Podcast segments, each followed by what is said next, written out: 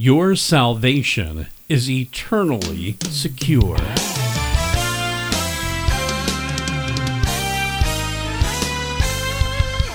Welcome to Cutting It Straight with Pastor H.B. Charles Jr., author, pastor, teacher at Shiloh Church in Jacksonville and Orange Park, Florida. In today's text out of Romans chapter 8, Pastor Charles will show us the security you have in Jesus. Today's message Case Closed. And now, here's Pastor H.B. Charles Jr. Romans 8, verse 34. And in the English Standard Version of the Bible, the reading is this Who is to condemn? Christ Jesus is the one who died, more than that, who was raised, was at the right hand of God, who indeed is interceding for us. Amen. You may be seated. This is God's word.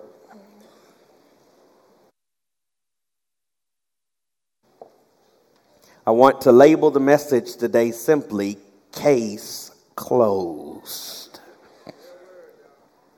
Case closed. You are a criminal. The law has finally caught up with you. You are arrested, convicted, and sentenced. The punishment is just.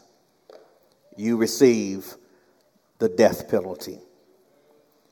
There you sit on death row, waiting for that inevitable day when justice comes. You preoccupy yourself with whatever you can in your cell, but nothing can disguise the reality of your impending doom. You are forced to think about it afresh every time you hear footsteps pass outside your cell. One day, those footsteps stop outside your cell door. The door opens, and in walks the judge who sentenced you to death. He has come to personally inform you that you are free to go. None of this makes sense to you. You're not going to hang around trying to figure it out. You start collecting your stuff to leave. And as they escort you out, they escort a man into your cell. You ask the obvious who is that? The judge explains that when he oversaw your case, his heart went out to you in compassion. But justice had to be rendered. And so he rightly sentenced you to death. But after the case, he continued to be moved with compassion for you and one day discussed your dilemma with the one who is now being taken into your cell. And when he heard the judge tell your story, he too was moved with compassion and volunteered to take your place. But the judge wants to make it clear he did not take your place because he has done anything wrong. He's the best person I have ever met, says the judge. And I ought to know because he's my son. No judge in the world would do that. But that is exactly what happens for every sinner who turns himself in throws himself on the mercy of God and trusts Jesus Christ as Savior and Lord. When you trust Christ as your Savior, your case is closed forever. This is the good news of Romans chapter 8, verse 34. Romans chapter 8, verses 31 through 39 is about the eternal security of the believer. The one who is justified by faith in Christ alone is saved forever. No person can take away your salvation. Verse 31 Ask, what then shall we say to these things? If God is for us, who can be against us? God the Father will not take away your salvation. Verse 32 Ask, he who did not spare his own son, but gave him up for us all, how will he not also with him graciously give us all things. Satan cannot take away your salvation. Verse 33 asks, Who shall bring any charge against God's elect? It is God who justifies. And the Lord Jesus Christ himself will not take away your salvation. That's the point of verse 34. Who is to condemn? Christ Jesus is the one who died, more than that, who was raised, who is at the right hand of God, who indeed is interceding for us. The picture is a court of law. Charges have been brought against you, but God, the judge, justifies you. In fact, justification is the theme of the book of Romans. It is a forensic or legal term that simply means to declare righteous. Romans chapter 3, verse 23 indicts us all. For all have sinned and fallen short of the glory of God. So the question, and really this is the, the question that the whole Bible is about. This is the point of the Bible. How can sinful people like you and me get right with a holy God? Romans is written to answer that question. And in Romans chapter 4, verses 4 and 5, Paul writes, Now to the one who works, his wages are not counted as a gift, but as his due. And to the one who does not work but believes in him who justifies the ungodly, his faith is counted as righteousness. Hear these two sentences very clearly, friend. God does not justify self righteous people who try to work for salvation. God justifies un godly people who trust the blood and righteousness of Christ for salvation. And so Romans 8, verse 1 declares, There is therefore now no condemnation. How much condemnation? No condemnation to those who are in Christ Jesus. Thus, verse 34 rightly asks, Who is to condemn? For the record, Jesus Christ is the only person in the world who has the right to condemn. Romans chapter 2, verse 16 says that God judges the secrets of men by Christ Jesus. God has committed all judgment to his son. Jesus Christ is the only person who has the right to judge. but he will never judge those whom he saves. That's the message of Romans chapter 8, verse 34. If you trust Jesus as your Savior and Lord, your case before God is closed forever. Verse 34 begins with a question Who can condemn the person that's in Christ? And it gives four answers to that question. Those four answers are four reasons why your case is closed if you trust the Lord Jesus Christ. Reason number one your case is closed because of the bloody cross of Jesus Christ. Case closed because of the bloody cross. Verse 34 says, Who is to condemn? Christ Jesus is the one who died.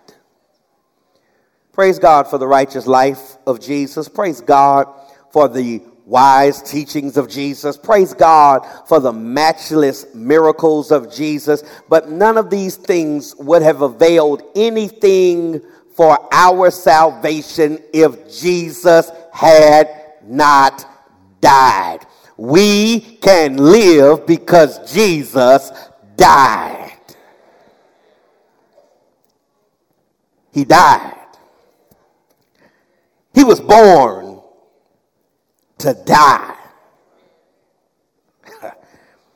when he was born in by the Virgin Mary, they wrapped him in swaddling clothes. We said, Oh, isn't that sweet? No, that's not sweet. Swaddling clothes were grave clothes. At his birth, he was dressed to die. He was, he was born to die. In that regard, that's no different than every leader of a historic world religion. Every religious leader in the world has died. But yet, it is the death of Jesus that makes Christianity distinct. Jesus died. He died on a cross. 1 Corinthians 1, verse 23, calls it a stumbling block to the Jews and folly to the Gentiles. But what makes it unique is not merely the manner of it. What makes it unique is the reason for it.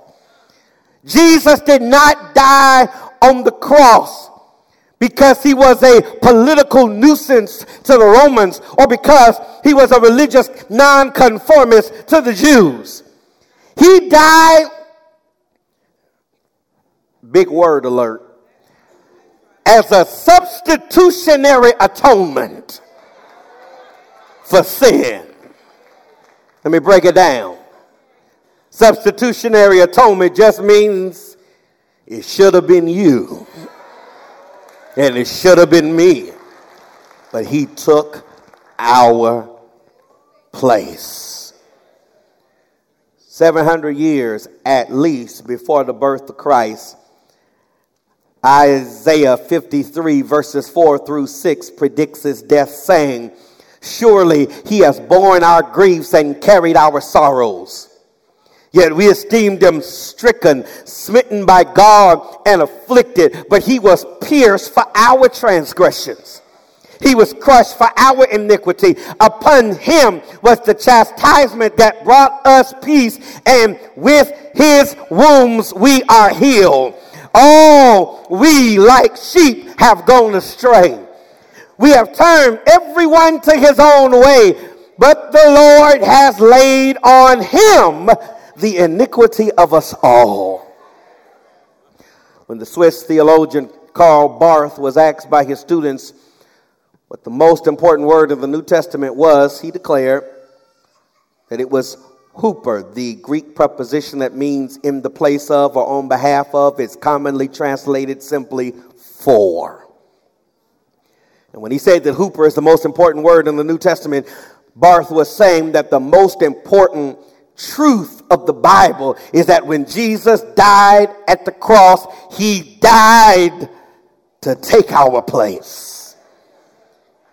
He died in our stead. He died for us. Second Corinthians chapter 5 verse 21 says, For our sake he made him to be sin who knew no sin, that we might become the righteousness of God in him.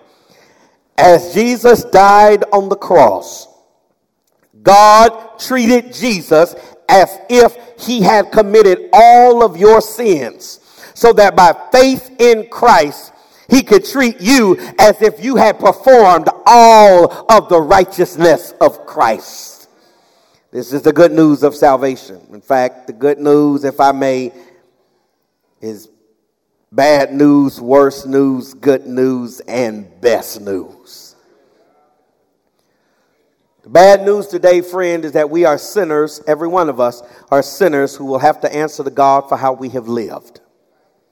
The worst news is that there is nothing any of us can do to make ourselves right with God. The good news is Jesus died on the cross to pay for your sins. And the best news is today, if you believe in Jesus Christ as your Savior, you can have free forgiveness, new life, and eternal hope today. Hallelujah. Case closed because of the bloody cross. Secondly, case closed because of the empty tomb of Jesus Christ. Verse 34 again says, Who is to condemn? Christ Jesus is the one who died. More than that, who was raised. We are justified by faith in the finished work of Christ cross. Finished work of Christ means at the cross, Jesus paid it all. John 19, verse 30, Jesus said from the cross, It is finished. He did not say, I made a down payment. He said, It is finished. Yet, after mentioning the death of Christ, verse 34 gives a second reason why your case is closed if you trust in Jesus. More than that, he was raised. Romans chapter 4, verse 25 says, He was delivered up for our transgressions and raised for our justification. Jesus died at the cross because of our transgressions against the law of God, our rebellion against the government of God. But how do we know that Jesus paid it all at the cross? How do we know that he is truly the Son of God? How do we know that he actually lived a sinless life? How do we know that his death accomplished a substitutionary atonement for sin? We know because, verse 34 says, Christ Jesus died and more than that, he was raised. Charles Spurgeon wrote, It is true that death was the payment of the debt, but resurrection was the public announcement that the debt was paid. Jesus paid it all. And to declare that he had the receipt, God raised Jesus from the dead. 1 Corinthians chapter 15, verses 3 and 4, Paul says, For I delivered to you of first importance what I also received that Christ died for our sins in accordance with the scripture. He was buried and that he rose on the third day in accordance with the scripture. And then verse 5 says that he was seen by Cephas and then by the 12. And then he was seen by at least 500 people at the same time. And then Paul says, and then I saw him. Those are the historical facts upon which our salvation rests. Here they are. Listen. Jesus died and was buried. He rose and he appeared. He died. How do we know he died? He was buried. But he rose. How do we know he rose? Because people saw him.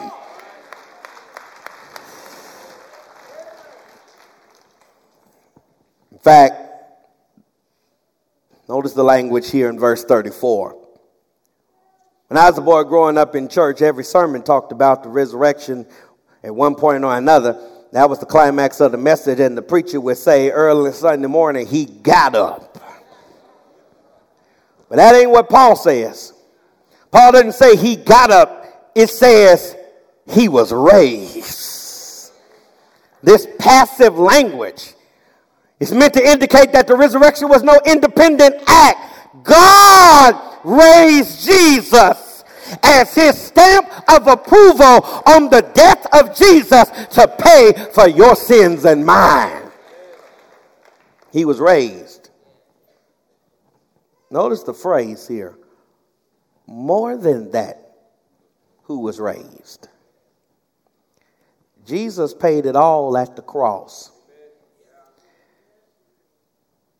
And yet,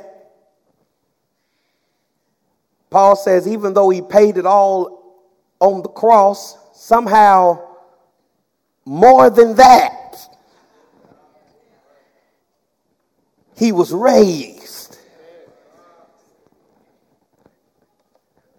More than that, he was raised. This is the hope of our salvation. Romans chapter 10, verses 9 and 10 says, If you confess with your mouth that Jesus is what? Lord, and believe in your heart that God has raised him from the dead, you will be saved. For with the heart man believes and is justified, and with the mouth man confesses and is saved. An old preacher gave a talk to group of college students afterward, a young man came up to tell the old preacher how impressed he was. It was to him the most reasoned, logical defense of faith he had ever heard. And yet the young man said, It's obvious you are an intellectual, but if you are truly an intellectual, why would you believe in Jesus? Instead of following Jesus, you ought to follow a true intellectual like Socrates, he said. Jesus died like a mere man on the cross, but before his death, when he was confronted and condemned, Socrates being given poison wine to drink, drank the wine and then sat down and died like a God. Why would you follow Jesus and not Socrates?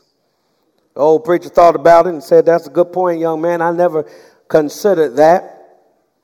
You may be right. Jesus did die like a mere man, and Socrates died like a god, but I'm sticking with Jesus because three days later, Socrates was still dead like a man.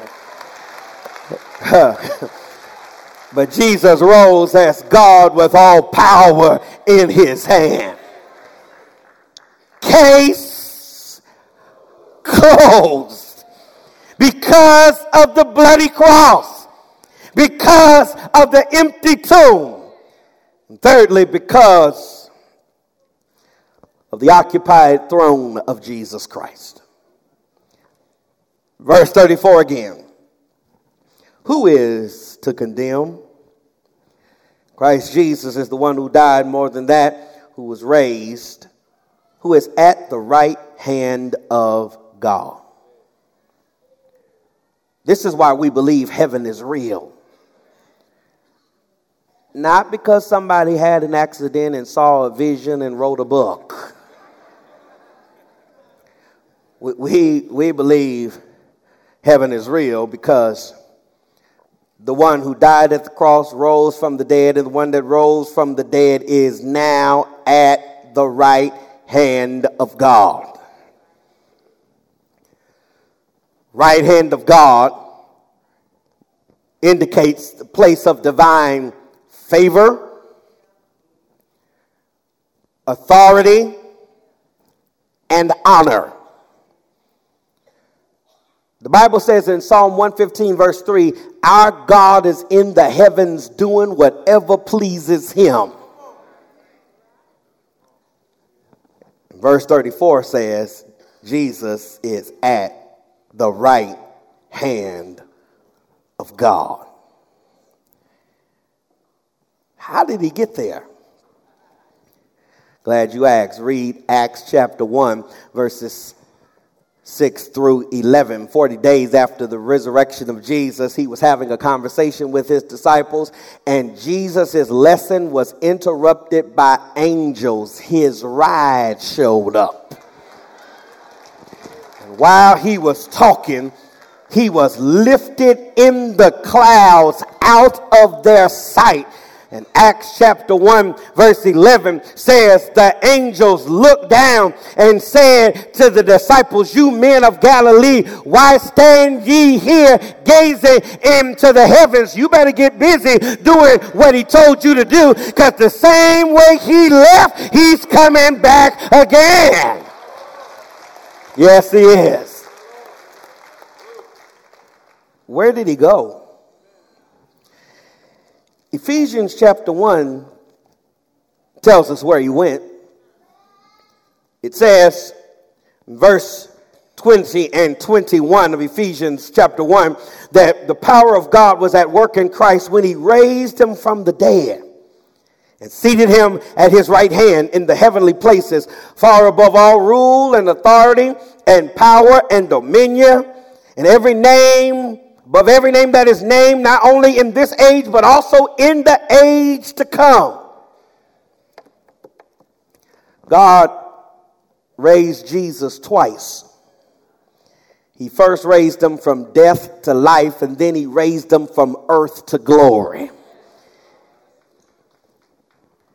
And when he got to glory,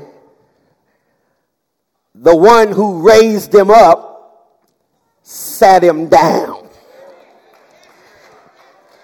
And when he sat him down, he put all things under his feet.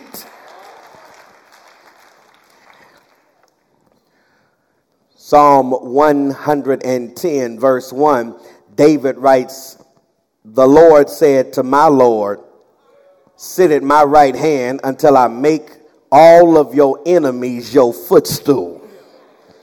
And I'll declare that the prophecy of David is fulfilled in the glorification of Christ. Philippians chapter 2 verses 9 through 11 says, Therefore God has highly exalted him and has given him the name that is above every name, that at the name of Jesus every knee should bow in heaven and on earth and under the earth, and every tongue confess that Jesus Christ is Lord to the glory of God the Father.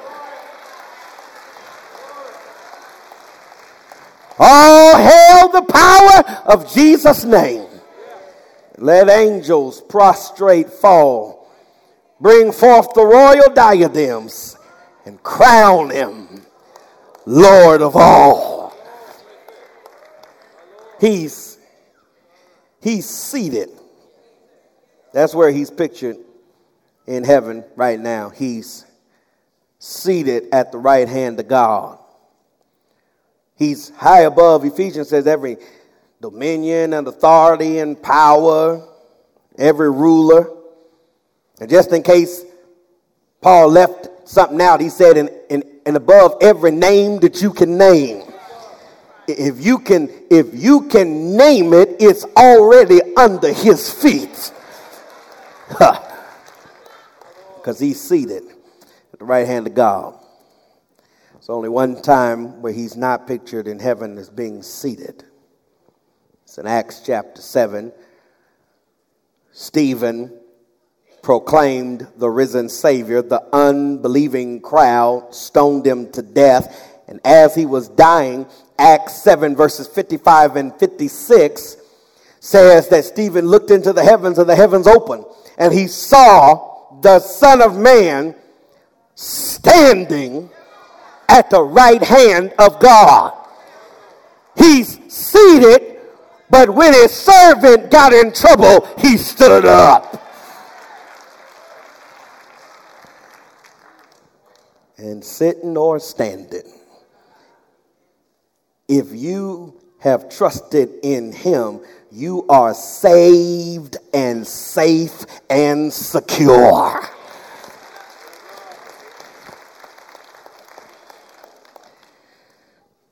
Case closed. If you trusted Jesus because of his bloody cross, his empty tomb, his occupied throne, the Christ of the empty tomb is the Christ of the occupied throne. But fortunately, case closed because of the perpetual mediation of Christ. Kind of technical, but stay with me for a minute. Romans 8, verse 34 says, Who is to condemn? Christ, it is Christ Jesus who has died. More than that, he was raised, who was at the right hand of God. And, and, and what is he doing at the right hand of God? Listen, church. Before I tell you what he's doing, let me tell you what he's not doing. He's not condemning you. To the contrary, he's interceding for you. You still have your Bible open, go up to verse 26. Romans 8, verse 26 says, The Spirit also helps us in our weakness. For we do not know what to pray for as we ought the Spirit Himself makes intercession for us with groanings that words cannot express, groanings too deep for words. Watch the benefit to the believer. The Holy Spirit is in the heart of the believer, interceding for us. And while the Holy Spirit is in the heart interceding, the Lord Jesus Christ, verse 34, is in heaven interceding. He is, says the scriptures, interceding. Note this phrase at the end of verse 34. He's interceding for us. Just watch the language of the four phrases. Paul does not say, here in verse 34 that he died for us or that he was raised for us or that he's at the right hand for us, but it does say he's interceding for us, which means not only has the Lord cleared your past, he's able to conquer your problems. Whatever you are going through on your journey from earth to glory, he is interceding for you before the Father. I thought you'd be more excited about that. Let me tell you why that's good news. It's because Jesus can get a prayer through. I say Jesus knows how to get a prayer through. In John chapter 11, verse 42, Jesus says to God, after praying in front of the crowd, Jesus said to his father, Now I just said that for the sake of the crowd. I know you always hear me.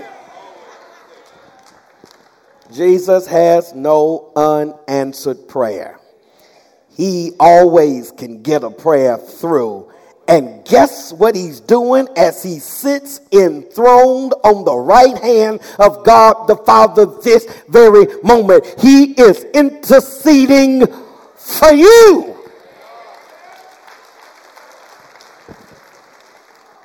I thought that'd be good news to somebody. I didn't have a witness. So I brought one for myself. Luke 22, verses 31 and 32. The night he was betrayed, Jesus said to Peter, Simon, Simon, let me warn you, Satan's been asking to sift you as wheat. Satan has been demanding that God let him get his hands on you so he can knock you down. But I want you to know I prayed for you. Y'all not listening to me here.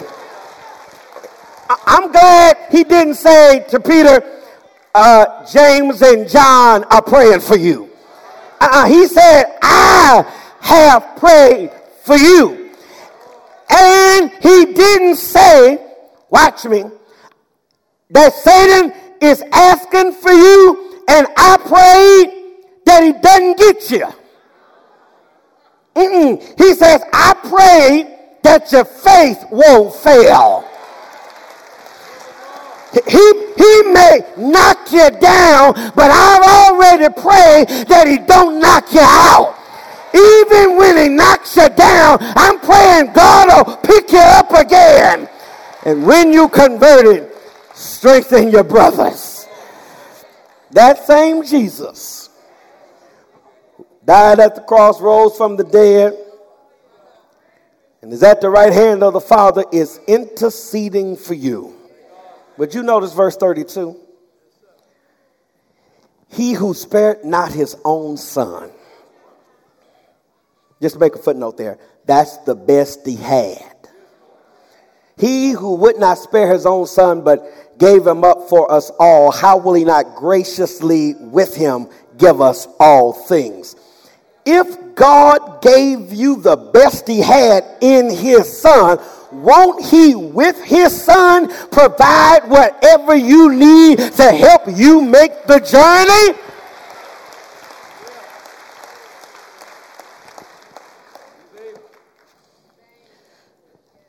But before you can get to all things, you got to get Jesus.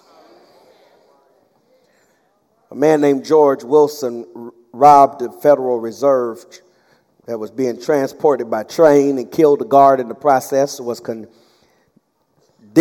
to death. But because the death penalty had become so controversial, President Andrew Jackson gave him a presidential pardon. To the nation's surprise, George Wilson turned it down. It became such a confusing matter that it worked its way all the way up to the Supreme Court. And then Chief Justice John Marshall wrote the deciding opinion and said in his argument that a pardon is just basically a piece of paper outside of how it is received. Its value is determined by its recipient.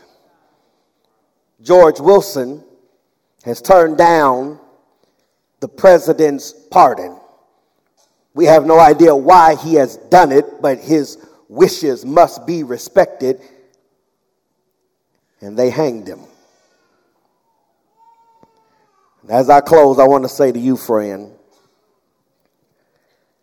God the judge has offered you a pardon from condemnation.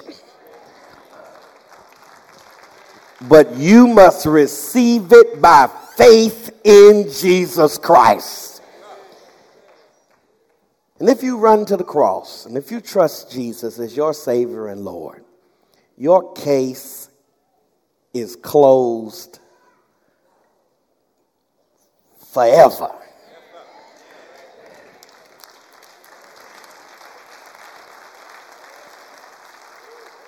First John chapter 2 verse 1 says, "My little children, I write these things to you so that you might not sin.